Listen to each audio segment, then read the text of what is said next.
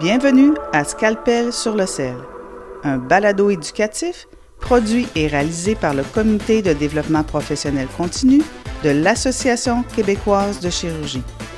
Visitez notre site web à www.chirurgiequebec.ca.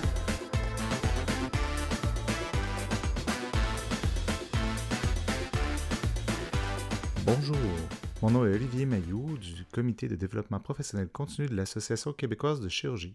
Bienvenue à ce nouvel épisode du balado de DPC intitulé Scalpel sur le sel. Mon invité cette semaine est le docteur François Julien. Le docteur François Julien est gradué de chirurgie générale à l'Université Laval en 2013. Il a par ensuite complété un fellowship de chirurgie minimalement invasive et de bariatrique à l'Université d'Ottawa. Docteur Julien, bonjour. Bonjour, ça va bien? Oui, ça va très bien, merci. Donc, euh, ensemble, cette semaine, nous allons parler d'une pathologie qui est excessivement fréquente dans nos cliniques externes, c'est-à-dire le reflux gastro-œsophagien. Euh, dans le balado, on va couvrir euh, la définition, l'épidémiologie et sa présentation. On va explorer la pathophysiologie, comment investiguer le reflux gastro-œsophagien et finalement, conclure avec le traitement et surtout, quelle est la place de la chirurgie anti-reflux en 2022. Alors, François, tu es d'accord avec moi que le fameux reflux gastro-œsophagien représente une des raisons de consultation les plus fréquentes en clinique et que les patients ont une panoplie de présentations. Comment définirais-tu le reflux gastro-œsophagien? Euh, la définition du reflux gastro-œsophagien euh, euh, peut être très variable d'une source à l'autre. Euh, je vous référerais surtout au consensus de Montréal qui a été publié en 2006, euh, qui est encore tout à fait euh, valide et à jour. selon le consensus de Montréal, on définit le reflux selon en fait du reflux de contenu gastrique vers l'œsophage qui va occasionner des symptômes et ou des complications. Donc, grosso modo, la, la définition du reflux gastro-œsophagien est aussi simple que ça. Excellent. Comme on le sait, avec l'augmentation d'obésité, le reflux est de plus en plus fréquent dans nos cliniques. Quelle est la proportion de reflueurs qui te sont référés, François? Et peux-tu nous parler de l'épidémiologie du reflux gastro-œsophagien en général? Ben, peut-être pour mettre euh, les gens qui écoutent en contexte, je peux parler un petit peu de ma pratique pour commencer. Euh, j'ai une pratique euh, de chirurgie digestive supérieure bénigne et de chirurgie bariatrique. Donc, évidemment, euh, je vois beaucoup, beaucoup de patients avec reflux gastro-œsophagien, autant dans un contexte d'obésité que de patients qui sont réfractaires au traitement médical, qui me sont référés euh, pour cette raison-là en particulier. Euh, grosso modo, il y a environ quatre types de patients que je vais, que je vais voir en clinique. Il y a les patients qui ont eu une gastrectomie pariétale ou une sleeve pour obésité, qui vont nécessiter une révision en dérivation gastrique à Y de haut. C'est peut-être 5% et moins des patients qui vont avoir une sleeve, qui vont éventuellement rechercher un, certain soulagement d'un reflux avec une révision chirurgicale. Euh, il y a des patients qui ont une hernie hiatale avec obésité, qui n'ont pas eu de chirurgie bariatrique à la base, euh, qui euh, vont avoir des symptômes, entre autres, de reflux gastro-œsophagien, qui vont nécessiter un traitement chirurgical éventuellement. Donc, ça fait partie de ma clientèle. Il y a évidemment les patients qui sont reflueurs, réfractaires au traitement médical, sans obésité. Euh, et il y a les patients avec hernie hiatale symptomatique sans obésité. Euh, j'aurais tendance à venir à dire que c'est dans ces quatre euh, classes-là de patients, c'est environ 50% de ma pratique, l'autre 50% étant la chirurgie bariatrique primaire ou de révision pour d'autres raisons. si on regarde l'épidémiologie de l'obésité, je vous dirais que c'est environ 20 de la population occidentale qui, qui souffre de reflux gastro-œsophagien à différents indices de sévérité. Euh, chez les patients obèses, on a plus que 20% donc c'est augmenté. Et euh, les patients qui ont eu des gastrectomies pariétales, c'est jusqu'à 75% des patients qui auront besoin d'un traitement médical euh, pour reflux gastro-œsophagien.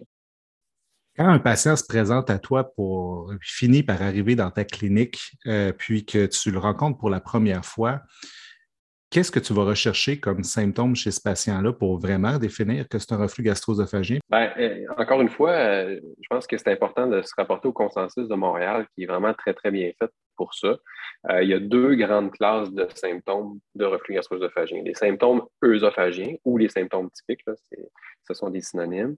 il y a les symptômes extra-œsophagiens ou les symptômes atypiques. Dans les symptômes œsophagiens, on va retrouver trois principaux symptômes, donc les brûlements rétrosternaux, les brûlements rétrosternaux, c'est important de les définir comme il faut. c'est une sensation de brûlement ou de pression ou de douleur rétrosternaire. Donc, euh, on ne parle pas d'épigastralgie, de ballonnement, de globus au niveau de la gorge. C'est vraiment euh, euh, localisé en rétrosternal. Je pense que les anglophones utilisent le terme heartburn. ils ont probablement une meilleure, on a une meilleure, sensation de ce que ça devrait être quand on, écoute le terme anglophone. Sinon, il y a les symptômes de régurgitation qui peuvent être définis par le reflux de matériel gastrique qui remonte vers l'œsophage et vers la gorge. Les patients vont souvent définir ça comme étant une sensation amère ou sensation de retour de nourriture au niveau de la gorge, soit en position debout ou en position couchée. Et finalement, les symptômes de dysphagie.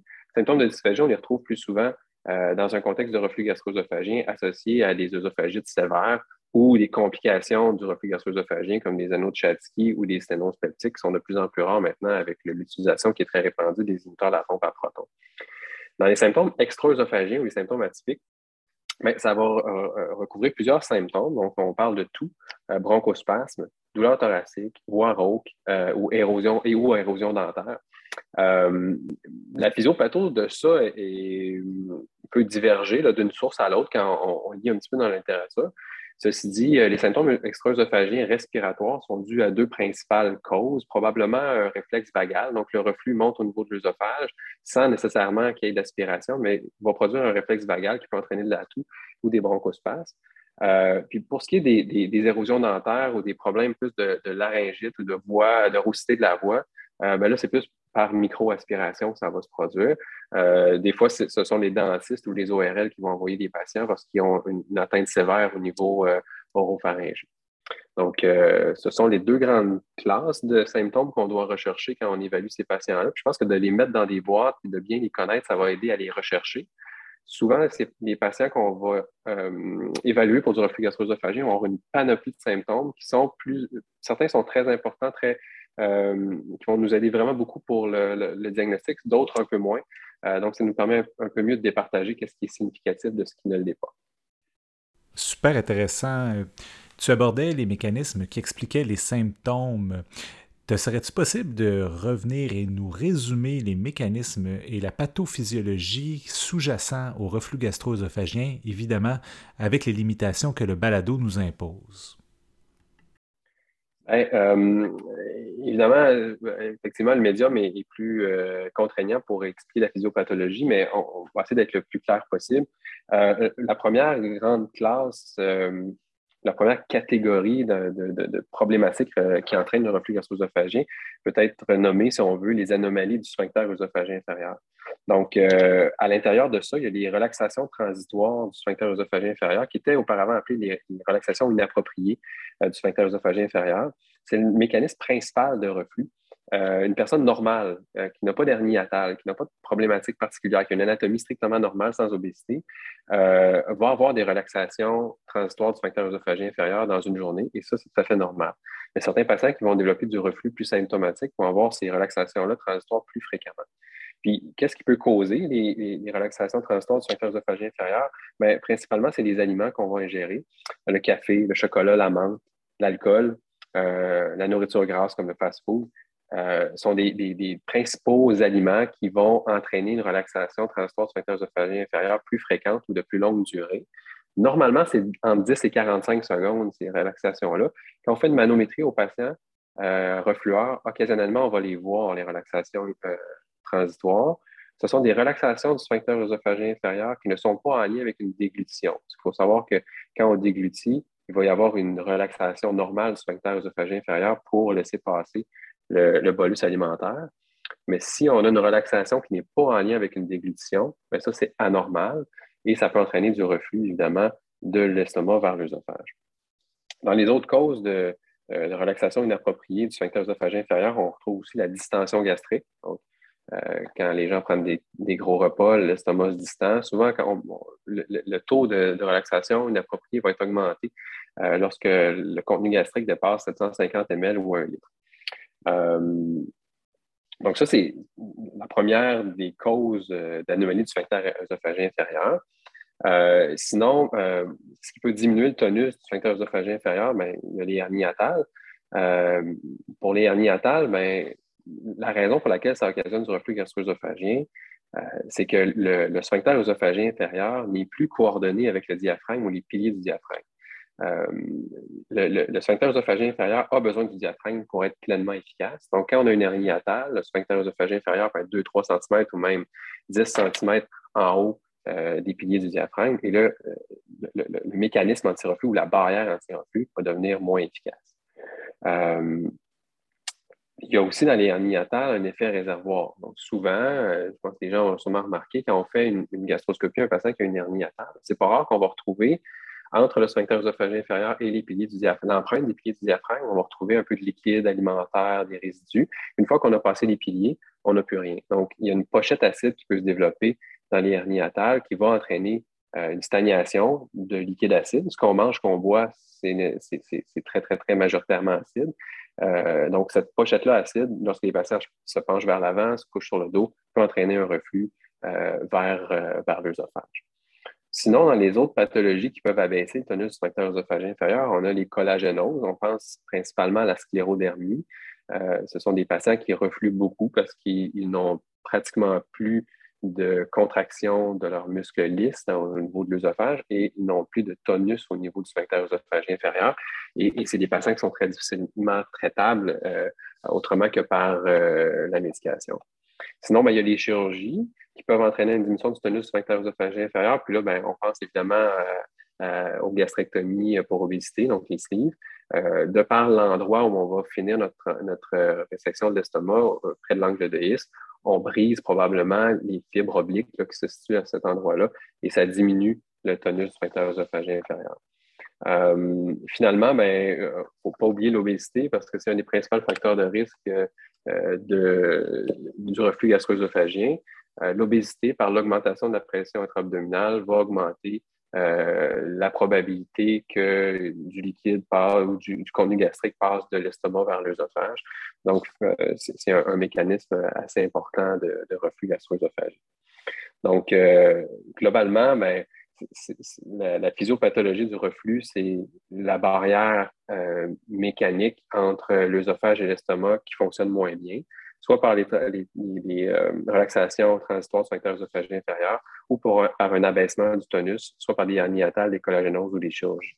Euh, une fois qu'on a euh, une barrière qui est moins efficace, mais comment le, reflux va s'installer puis va s'aggraver avec le temps? Mais ça, c'est quand même assez intéressant. C'est un genre de cercle vicieux, si on veut. donc, le sphincter œsophagien inférieur est incompétent. on augmente notre reflux vers l'œsophage. Euh, lorsque le reflux acide euh, se situe au niveau de l'œsophage, euh, il va être en contact avec la muqueuse œsophagienne de façon plus ou moins prolongée. un contact plus ou moins prolongé de l'acidité avec la muqueuse œsophagienne va entraîner une diminution à long terme du péristaltisme, donc de la capacité de l'œsophage à clairer le, reflux. Donc, si notre œsophage claire moins bien le reflux, ben, il va rester plus longtemps, les patients peuvent devenir plus symptomatiques. Aussi, euh, le reflux répété va diminuer le tonus du sphincter œsophagien inférieur et donc entraîner plus de reflux. Donc, on voit qu'il y a un cercle vicieux qui peut s'installer et les patients deviennent de plus en plus symptomatiques, il y a de plus en plus de reflux et plus il y a de reflux, moins euh, l'œsophage et le sphincter œsophagien inférieur sont en mesure de nous protéger euh, contre celui-ci. Donc, on, se retrouve dans un cercle vicieux où le traitement devient nécessaire à un certain moment donné pour aider les patients. Et puis finalement, ben, vu que je fais quand même beaucoup de manométrie, euh, je me rends compte que euh, les patients qui sont des très gros reflueurs euh, vont très, très fréquemment avoir un péristaltisme œsophagien faible, ce qui va avoir un impact éventuellement si on se, dirige vers une chirurgie sur le type de fond d'application qu'on va faire. on va en reparler un peu plus tard, mais c'est très, très important de reconnaître le, fait que les patients qui ont un reflux important peuvent avoir un, un péristaltisme faible parce que le, traitement va être euh, modulé en fonction de la capacité de l'œsophage à se contracter pour avoir un péristaltisme efficace.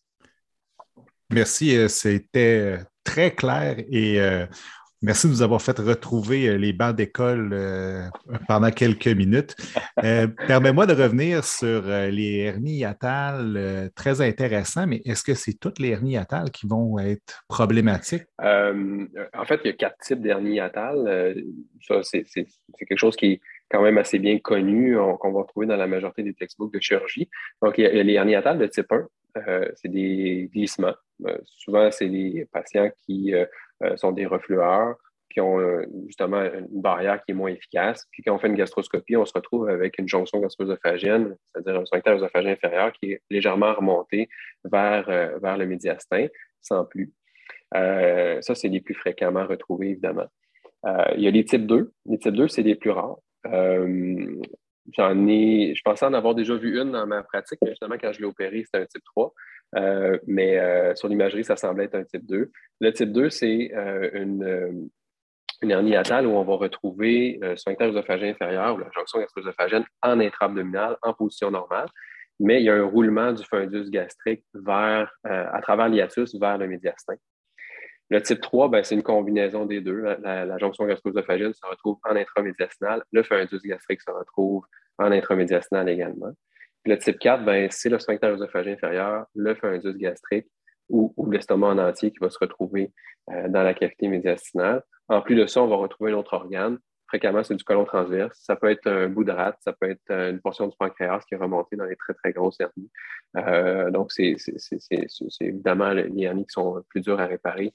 Euh, L'hiatus est en général pour les types 4 très large et des fois parfois nécessiter certaines procédures supplémentaires pour réapproximer les piliers en, en préopératoire.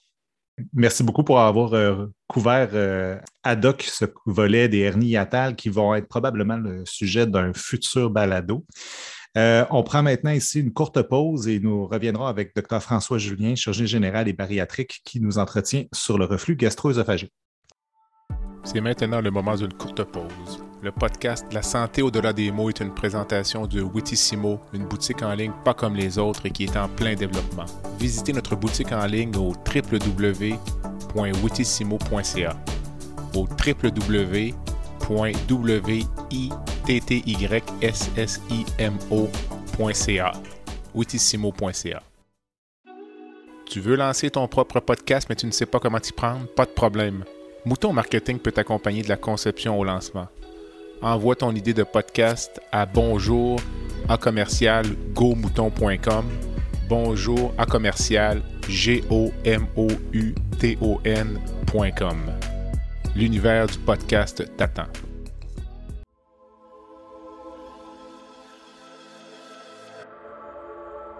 Le balado se poursuit dans quelques instants. Le contenu de Scalpel sur le sel est présenté à des fins éducatives. Nous n'offrons pas de conseils spécifiques aux patients. Nous vous encourageons à contacter votre médecin.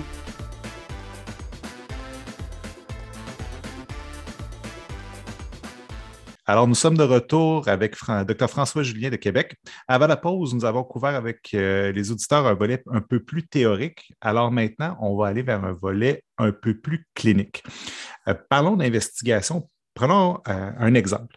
Comment on devrait investiguer un patient de 50 ans qui se présente avec des brûlements rétrosternaux et de la régurgitation en 2022? Euh, c'est une question intéressante parce que je pense que c'est euh, le bread and butter de beaucoup de médecins de famille, gastroentérologues et chirurgiens euh, en centre périphérique. une des premières questions qu'on doit se poser, si on parle de l'investigation paraclinique de ces patients-là, c'est est-ce qu'on devrait faire une gastroscopie?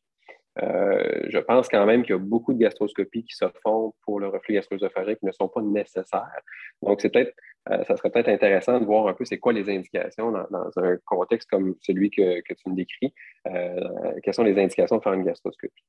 D'abord, les, patients qui ont des symptômes typiques. On se rappelle que les symptômes typiques, ce sont des brûlements rétrosternaux et ou des régurgitations.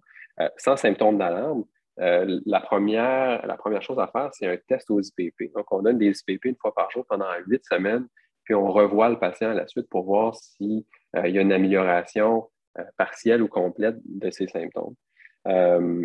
donc, on va déjà, en faisant ça, éliminer une bonne portion des patients qui vont bien répondre aux IPP. Leurs symptômes typiques sans symptômes d'alarme vont être nettement améliorés. Puis on aura probablement l'occasion d'en reparler plus tard, mais on verra qu'est-ce qu'on fait avec les IPP sur le long terme par la suite. Euh, on devrait réserver les endoscopies digestives hautes euh, pour les patients qui ont du reflux gastro-œsophagien euh, typique ou atypique avec des symptômes d'alarme. Par symptômes d'alarme, on définir, on, va entendre dysphagie, odynophagie, l'hématomèse ou une perte de poids qui est inexpliquée. donc, ces patients-là devraient se diriger vers une endoscopie assez rapidement. Et si notre, notre patient qu'on a traité pendant huit semaines avec des IPP une fois par jour n'a pas répondu complètement euh, à notre traitement, à ce moment-là, on devrait lui faire une gastroscopie pour éliminer la présence d'une œsophagite, d'un œsophage de Barrett ou d'autres diagnostics qui peuvent être évidemment plus graves. Est-ce qu'on fait la gastroscopie après avoir essayé un IPP deux fois par jour ou si on prend un pathologue une fois par jour puis qu'il ne fonctionne pas, est-ce qu'on passe euh, tout de suite à la gastroscopie? Ben, selon euh, euh, les, lignes de conduite de l'American College of Gastroenterology qui ont été publiées en 2021, à ma connaissance, c'est les plus récents. si un IPP une fois par jour pendant huit semaines ne fonctionne pas, on devrait se rendre à la gastroscopie à ce moment-là.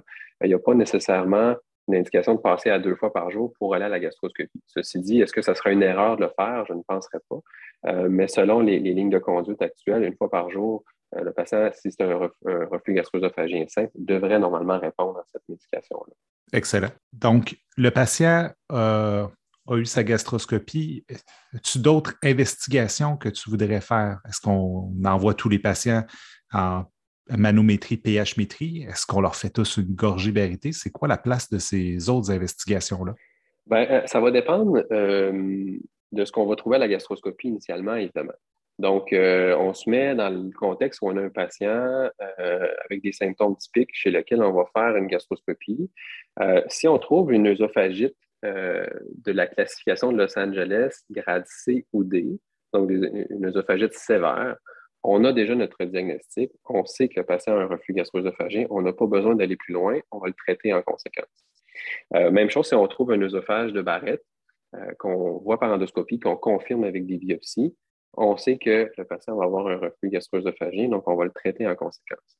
C'est plutôt les patients qui ont un reflux gastro-œsophagien non érosif, qui est la majorité des patients, euh, ces patients-là, si on veut pousser l'investigation, ben, il va falloir compléter par une pH-métrie et nécessairement une manométrie parce que euh, c'est deux examens qui vont ensemble. On ne peut pas faire une pH-métrie sans avoir au moins une fois fait une manométrie.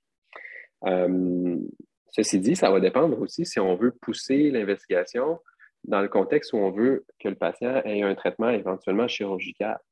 si les symptômes sont légers, ils arrivent une à deux fois par semaine, le patient vit bien avec ça, euh, puis qu'on ne s'enligne pas vers une, cure derniatale, une fondoplication de euh, on n'est pas obligé de se diriger vers une manométrie, pH-métrie d'emblée. On peut se donner du temps. On a éliminé un diagnostic grave. On sait que le patient n'a pas de cancer de l'œsophage, n'a pas de barrette euh, avec ou sans dysplasie.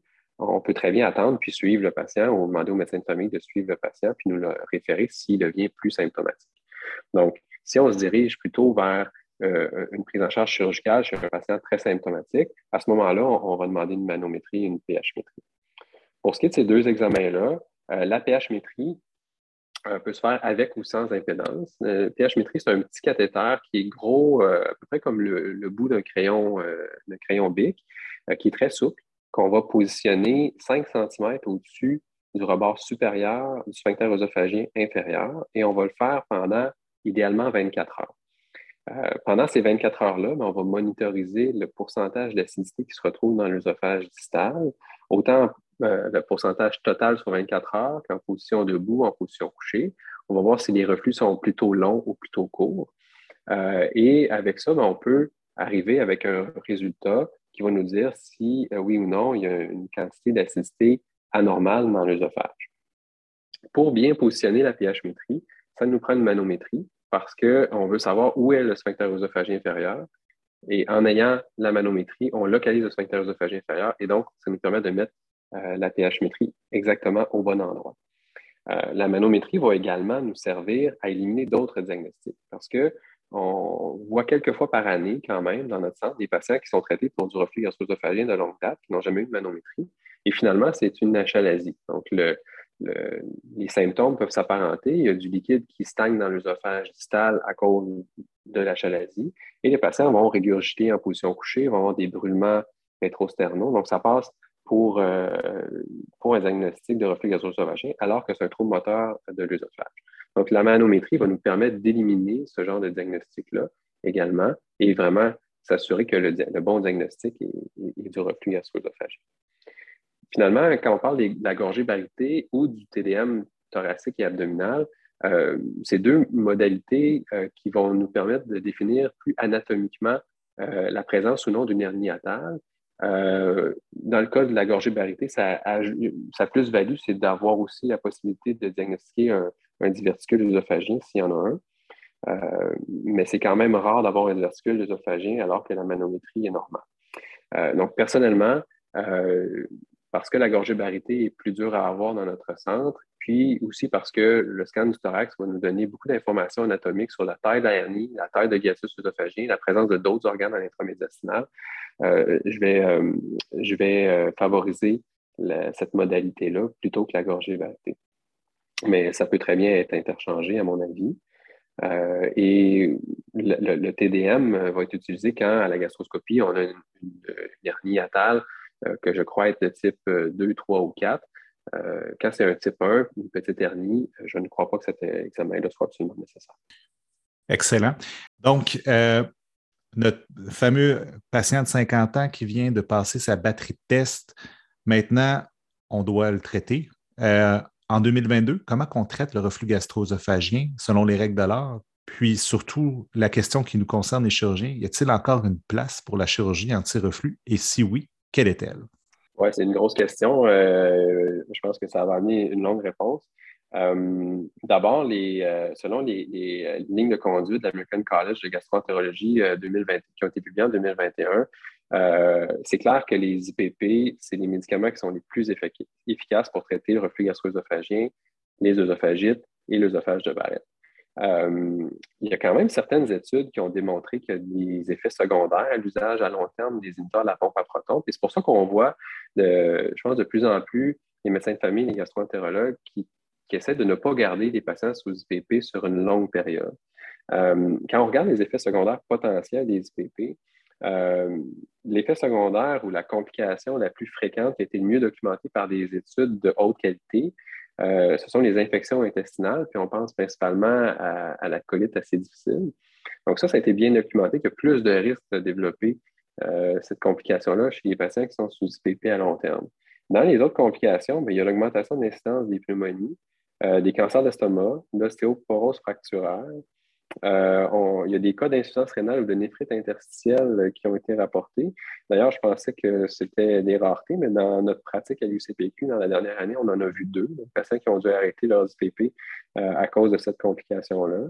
Il y a des déficits en vitamines et minéraux, dont le calcium, vitamine D, vitamine B12, qui ont été rapportés également, puis des maladies, une augmentation d'incidence des maladies vasculaires, comme les maladies coronariennes, puis les ACV, puis il y a même des études qui ont montré une augmentation de l'incidence de démence.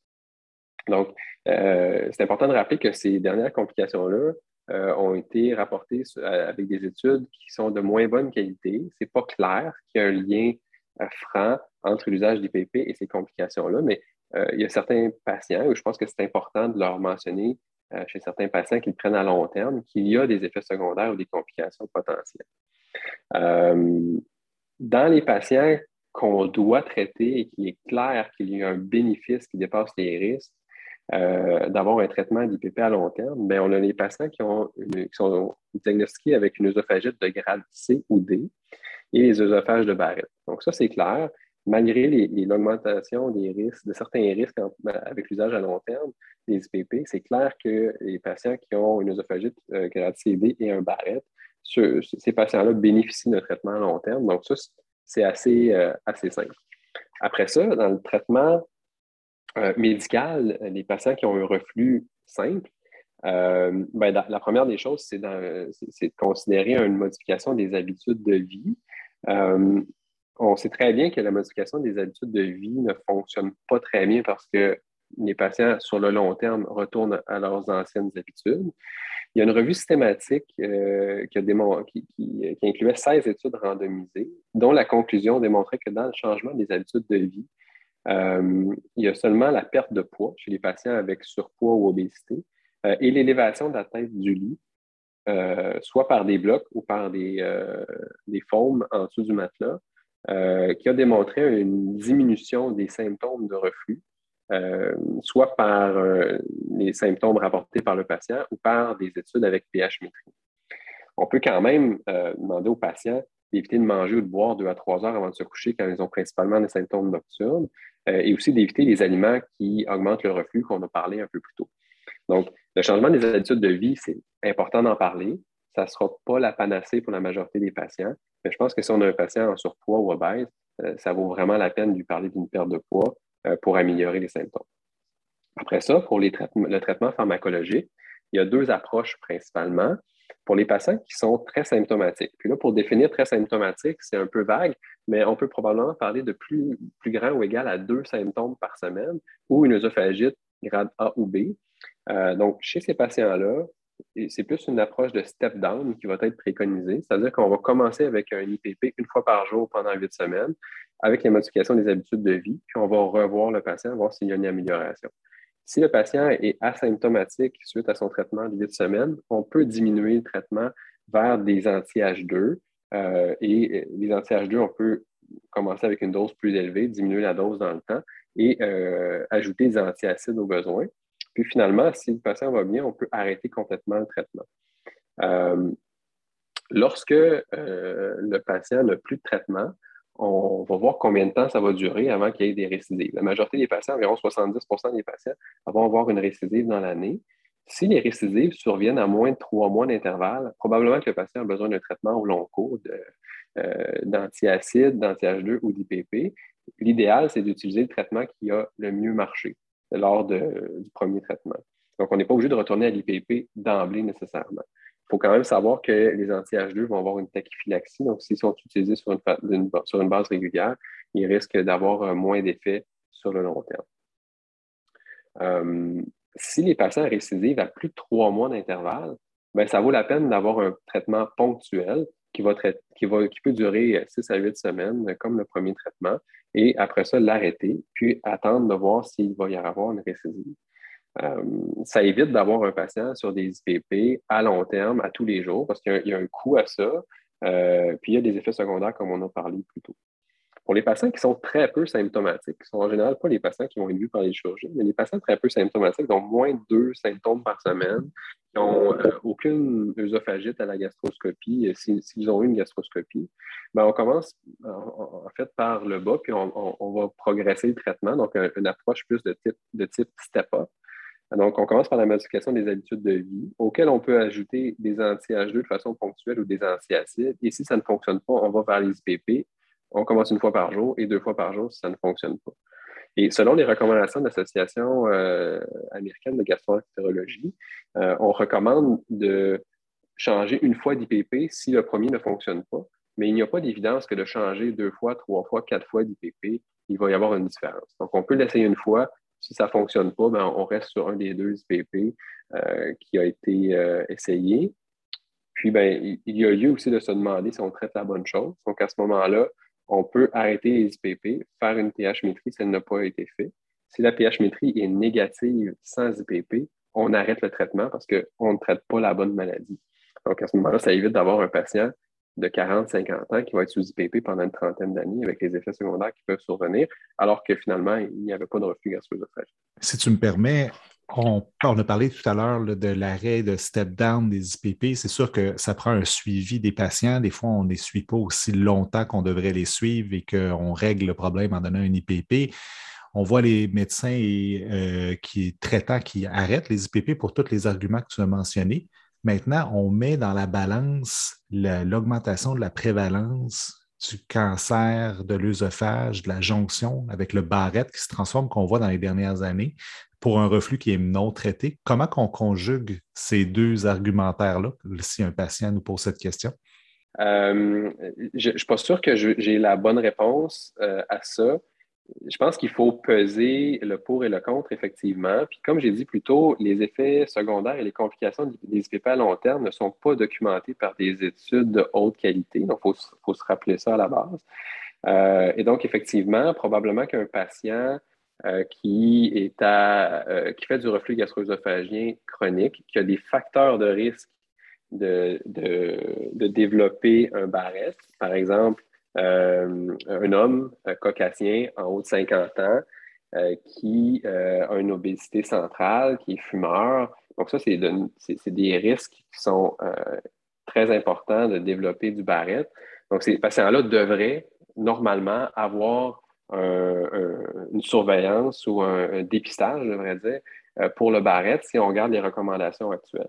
Donc, chez cette population-là, on devrait leur offrir une gastroscopie. Si à la gastroscopie, il n'y a pas d'œsophagite, il n'y a pas d'œsophage de barrette et que le patient est très peu symptomatique, probablement que de faire l'approche comme on a mentionné plus tôt est tout à fait sécuritaire. Donc, je pense que la réponse à cette question-là, c'est probablement d'utiliser euh, les facteurs de risque, regarder c'est quoi la probabilité que le patient développe un œsophage de barrette euh, sur le long cours. S'il y a de, a de multiples facteurs de risque, on lui fait une gastroscopie. S'il n'y a pas d'œsophage de barrette, ben, il n'y a pas d'indication d'avoir une IPP à long terme. Si un œsophage de barrette, court ou long, ben, à ce moment-là, on tombe dans la surveillance et l'IPP à long terme. Qui est en soi un, autre sujet de balado, l'œsophage de barrette. Mais si je résume bien, dans le fond, puisqu'il y a beaucoup d'intervenants dans le dossier d'un patient, que ce soit son médecin de famille, le gastroentérologue ou le chirurgien, c'est notre devoir pour les patients qui ont vraiment une indication à long terme, ceux que tu as mentionnés avec un œsophage de barrette ou une œsophagite sévère, de s'assurer que tous les intervenants comprennent que ce patient-là doit être traité à long terme. C'est lui qui bénéficierait, qui va être en fait le plus pénalisé si l'IPP est cessé par peur des effets secondaires. Tout à fait. En gardant en tête que les effets secondaires et les complications, euh, bien qu'il puisse y en avoir, sont rares euh, et euh, pas très bien documentés dans la littérature actuellement. Excellent. Maintenant, j'ai mon patient, je le traite depuis quelques années aux IPP, puis il est tanné de prendre la médication il aimerait ça avoir un traitement définitif, puis il a entendu parler de, chirurgie miracle. Quel type de patient peut bénéficier de la chirurgie en 2022? Euh, il y a plusieurs volets à cette question-là. Si on commence par le, le, patient qui ne veut plus prendre d'inhibiteur de la pompe à protons parce qu'il est tanné. On ne parle pas d'effets secondaires ou d'intolérance, mais juste parce qu'il ne veut plus en prendre. Euh, j'en ai eu quelques-uns qui m'ont été référés pour ça dans les dernières années. Euh, je pense que ça prend une bonne discussion avec le patient puis voir c'est quoi les raisons qui le poussent à arrêter la médication. Euh, c'est important de leur dire que même avec une chirurgie anti-reflux, bien qu'il y ait une amélioration des symptômes sur le long terme, il y a environ 50% des patients après 10-15 ans de la chirurgie qui vont devoir reprendre les IPP à un, moment ou à un autre. Donc, l'argument de dire qu'ils veulent arrêter les IPP, probablement pas, euh, probablement pas le meilleur. Donc, à chaque fois que j'ai eu cette discussion-là avec les patients, euh, euh, ils, ont finalement décidé de continuer leurs IPP parce qu'ils répondaient bien. et puis se sont rendus compte que la chirurgie, oui, ça peut fonctionner, mais que ça ne fonctionnerait pas mieux parce qu'ils sont déjà bien soulagés par leurs IPP et puis qu'il y a des chances que dans 10 ans, 15 ans, ils recommencent à en prendre. Donc, je pense que cet argument-là est assez, euh, assez massu, puis rarement les patients vont poursuivre dans l'idée de vouloir euh, euh, une, fondoplicature de Nielsen ou un toupet, par exemple. après ça, il faut regarder c'est quoi les critères qui vont nous pousser ou qui vont nous, nous, nous amener vers la volonté de procéder à un traitement chirurgical du reflux gastro-œsophagien. Il ne faut pas oublier que c'est une condition bénigne, puis c'est pour la qualité de vie qu'on va faire ça. Donc, c'est rarement des consultations qui prennent 10 minutes dans le bureau. C'est souvent des, nouvelles consultations qui vont prendre une demi-heure, 45 minutes pour bien expliquer les pour et les contre de la chirurgie. Et rarement, je vais céduler le patient la première fois que je vais le voir. Euh, on a une bonne discussion dans le bureau on se donne un petit peu de temps, je les revois quatre à six mois plus tard parce qu'il n'y a aucune urgence à opérer ces patients-là.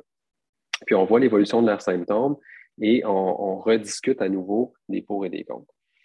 Après ça, quels sont les critères qui vont me, faire croire que je peux aider un patient pour, euh, pour le reflux gastro-œsophagien? Ben, d'abord, il faut que son reflux gastro-œsophagien soit prouvé et documenté.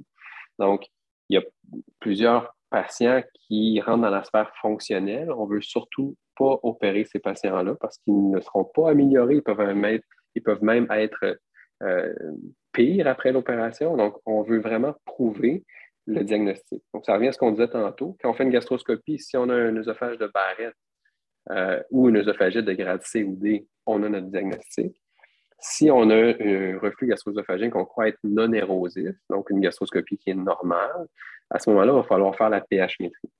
À la pH-métrie, évidemment, on veut avoir euh, idéalement un score de demi-ster qui est anormal. Il faut se rappeler que le score de demi-ster a été validé pour les patients chez qui on a arrêté l'IPP pendant au moins une semaine. Donc, il faut que ce soit une pH-métrie qui n'est pas faite sous IPP. Parce qu'occasionnellement, on va faire des pH-métries avec impédance sous IPP pour voir si les patients qui sont réfractaires le sont bel et bien au traitement médical. Euh, donc, le score de Demister peut être utile, mais seulement dans les cas où l'IPP a été arrêté. Euh, et ce qui est intéressant aussi, c'est de voir la corrélation des symptômes avec les reflux. Donc, lorsqu'on fait la pH-métrie, on va avoir un, score qu'on appelle l'indice de symptômes et la probabilité d'association des symptômes qui vont nous aider à décider si on peut aider le patient avec une chirurgie. Donc, la corrélation va être positive entre un reflux et un symptôme si le symptôme survient dans les deux minutes suivant le reflux qui a été diagnostiqué pendant la pH-métrie. Donc, il y a un événement de reflux, on voit que ça remonte, donc soit que le pH descend en bas de 4 dans l'œsophage distal, ou bien qu'à l'impédance, on voit une vague de liquide remonter vers l'œsophage. Donc, à partir du moment où on a ça, la machine va calculer dans les deux minutes suivantes si le patient va peser sur le bouton et nous signifier qu'il a un reflux. Donc, si on a une corrélation significative, ça nous prend au moins trois symptômes sur les 24 heures. L'indice de symptômes, c'est euh, le nombre de symptômes qui corrèlent sur un dénominateur qui est le nombre de symptômes total rapportés par le patient. Si on est en haut de 50% on va considérer que c'est significatif. La probabilité d'association des symptômes, euh, c'est, ça, c'est calculé par l'ordinateur et ça nous euh, donne un chiffre qui est symptomatique en haut de 95% Ça veut dire qu'il y a 95% de chances que les symptômes soient associés à du reflux. Donc, si on a un indice de symptômes et une probabilité d'association des symptômes qui sont significatifs, ça amène du poids supplémentaire euh, à, notre documentation du reflux gastro-œsophagien, si on veut. Donc, on a plus de chances d'aider le patient en lui faisant une chirurgie anti-reflux. Donc, une fois qu'on l'a documenté, ben, on, est, mieux outillé pour avoir une bonne discussion avec le patient. On est plus en mesure de lui affirmer qu'on a des bonnes chances d'améliorer son reflux, mais en aucun temps, je vais dire au patient que je vais améliorer 100% de ses symptômes. Ça peut arriver, mais je pense que c'est important de leur dire qu'on peut l'améliorer, mais qu'on ne sera jamais sûr dans quelle mesure on va être, euh, on capable d'améliorer ses symptômes. Euh, par, ailleurs, les critères qu'on va rechercher, c'est des patients qui sont évidemment réfractaires au traitement médical optimisé. Donc, il faut que le patient ait, essayé les IPP une fois par jour, deux fois par jour, un changement d'IPP euh, pour nous prouver que le traitement médical optimal a été tenté. Et moi, je leur pose tout le temps la question sur le changement des habitudes de vie. Je comprends que ce n'est pas la panacée, mais je pense que ça vaut la peine de, de documenter que le patient a au moins essayé de changer ses habitudes. Euh, dans d'autres catégories de patients qui peuvent euh, être euh, amenables à une chirurgie, c'est des patients qui ont des effets secondaires sévères. Je pense aux, patients qui ont des frites interstitielles aux IPP que j'ai vus récemment. Donc, ces patients-là ont des œsophagites, ont des symptômes sévères, ne peuvent plus prendre d'IPP, ne répondent pas aux anti-H2 ou aux antiacides. Donc, évidemment, ces patients-là peuvent bénéficier certainement d'une chirurgie anti-reflux. D'autres patients qui peuvent être amenables à une chirurgie, c'est des patients qui ont des complications malgré le traitement médical optimal. Dans les complications, euh, on, parle surtout des stanoses peptiques, qui sont rares maintenant, mais que, je vois dans ma pratique occasionnellement. On, les dilate, on les traite de façon optimale avec antiacide, anti-H2 et l'IPP tout en même temps. Et s'il y a un échec, ben, euh, ces patients-là peuvent être amenables à une chirurgie anti-reflux pour aider à la guérison de la sténose peptique en maintenant des fois des dilatations en post-opératoire, mais qui vont être moins fréquentes.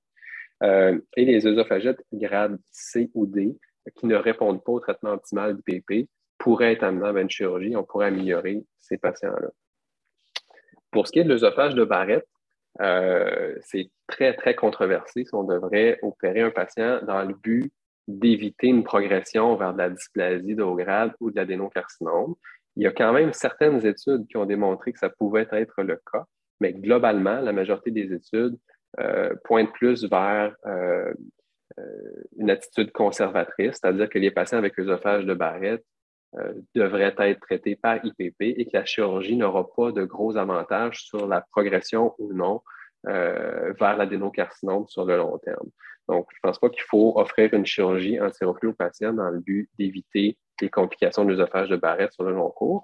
Mais un patient qui aurait un œsophage de Barrett, mais aussi des symptômes réfractaires, peut très bien avoir une chirurgie anti-reflux, mais c'est important de dire au patient que c'est surtout pour traiter ses symptômes qu'on va faire l'opération et non pour contrôler son barrette. Excellent. Euh, est-ce qu'il y a euh, un type de fond duplicature que tu préfères davantage? C'est selon la présence dernier-temps, le type de patient, la manométrie? Euh, pour, les patients reflueurs, donc la, principale raison de consultation, c'est du reflux gastro qui n'ont pas d'hernie atale, de grosse hernie atale, je pense que la meilleure option, c'est la fondoplicature de Nissen. Il faut évidemment s'assurer que le patient ou la patiente a une motilité œsophagienne normale. tous les patients qui auront une fondoplicature, euh, en tout cas dans ma pratique, vont avoir une manométrie, qu'ils aient une hernie atale ou pas, peu importe la taille de la hernie atale, ces patients-là vont avoir une manométrie. C'est important de dire que la manométrie, contrairement à la croyance populaire, est, relativement facile à faire, même si, même si les patients ont des grosses hernies atales. Euh, donc, tous ces patients-là ont une manométrie. Et si la manométrie me montre un péristatisme œsophagien normal, je vais favoriser la fondoplication de Nissen. Si, euh, comme on voit quand même assez souvent chez les patients qui ont un reflux sévère, si on voit un péristatisme œsophagien faible, à ce moment-là, euh, je vais favoriser une fondoplication de toupet pour minimiser les risques de dysphagie en post-opératoire. Euh, pour ce qui est des hernies atales, lorsque c'est pour des symptômes surtout obstructifs que je vais opérer le patient, à ce moment-là, euh, je vais favoriser plus la fondoplication de toupet pour éviter, évidemment d'avoir une dysphagie persistante en post-opératoire. Si les symptômes principaux sont du reflux gastro-œsophagien, encore là, je vais me baser sur la manométrie pour décider quel type de fondoplication je vais faire. Excellent. Merci beaucoup pour ces précisions. Merci pour nous avoir fait revisiter le reflux gastro-œsophagien. Avant de se quitter, quels seraient les messages clés que tu aimerais laisser aux collègues euh, je pense que le, reflux gastro-œsophagien, c'est une, maladie fréquente. Euh, il y a beaucoup de consultations en clinique externe pour ça. Et souvent, les patients vont avoir une panoplie de symptômes euh, qui ne sont pas nécessairement en lien avec le reflux gastro-œsophagien. Ça peut être un petit peu difficile de tout, de tout remettre ça dans des cases et d'essayer de, de mettre une situation clinique claire dans notre tête. La manière que j'aborde ça, c'est vraiment de rechercher les symptômes clés. On parle euh, surtout de, régurgitation, de brûlement rétrosternaux. C'est les symptômes pour lesquels on peut le plus aider les patients si on les détecte et si on les traite. Donc, d'abord, de rechercher les symptômes clairs, euh, d'investiguer aux besoins seulement, selon les critères qu'on a mentionnés précédemment.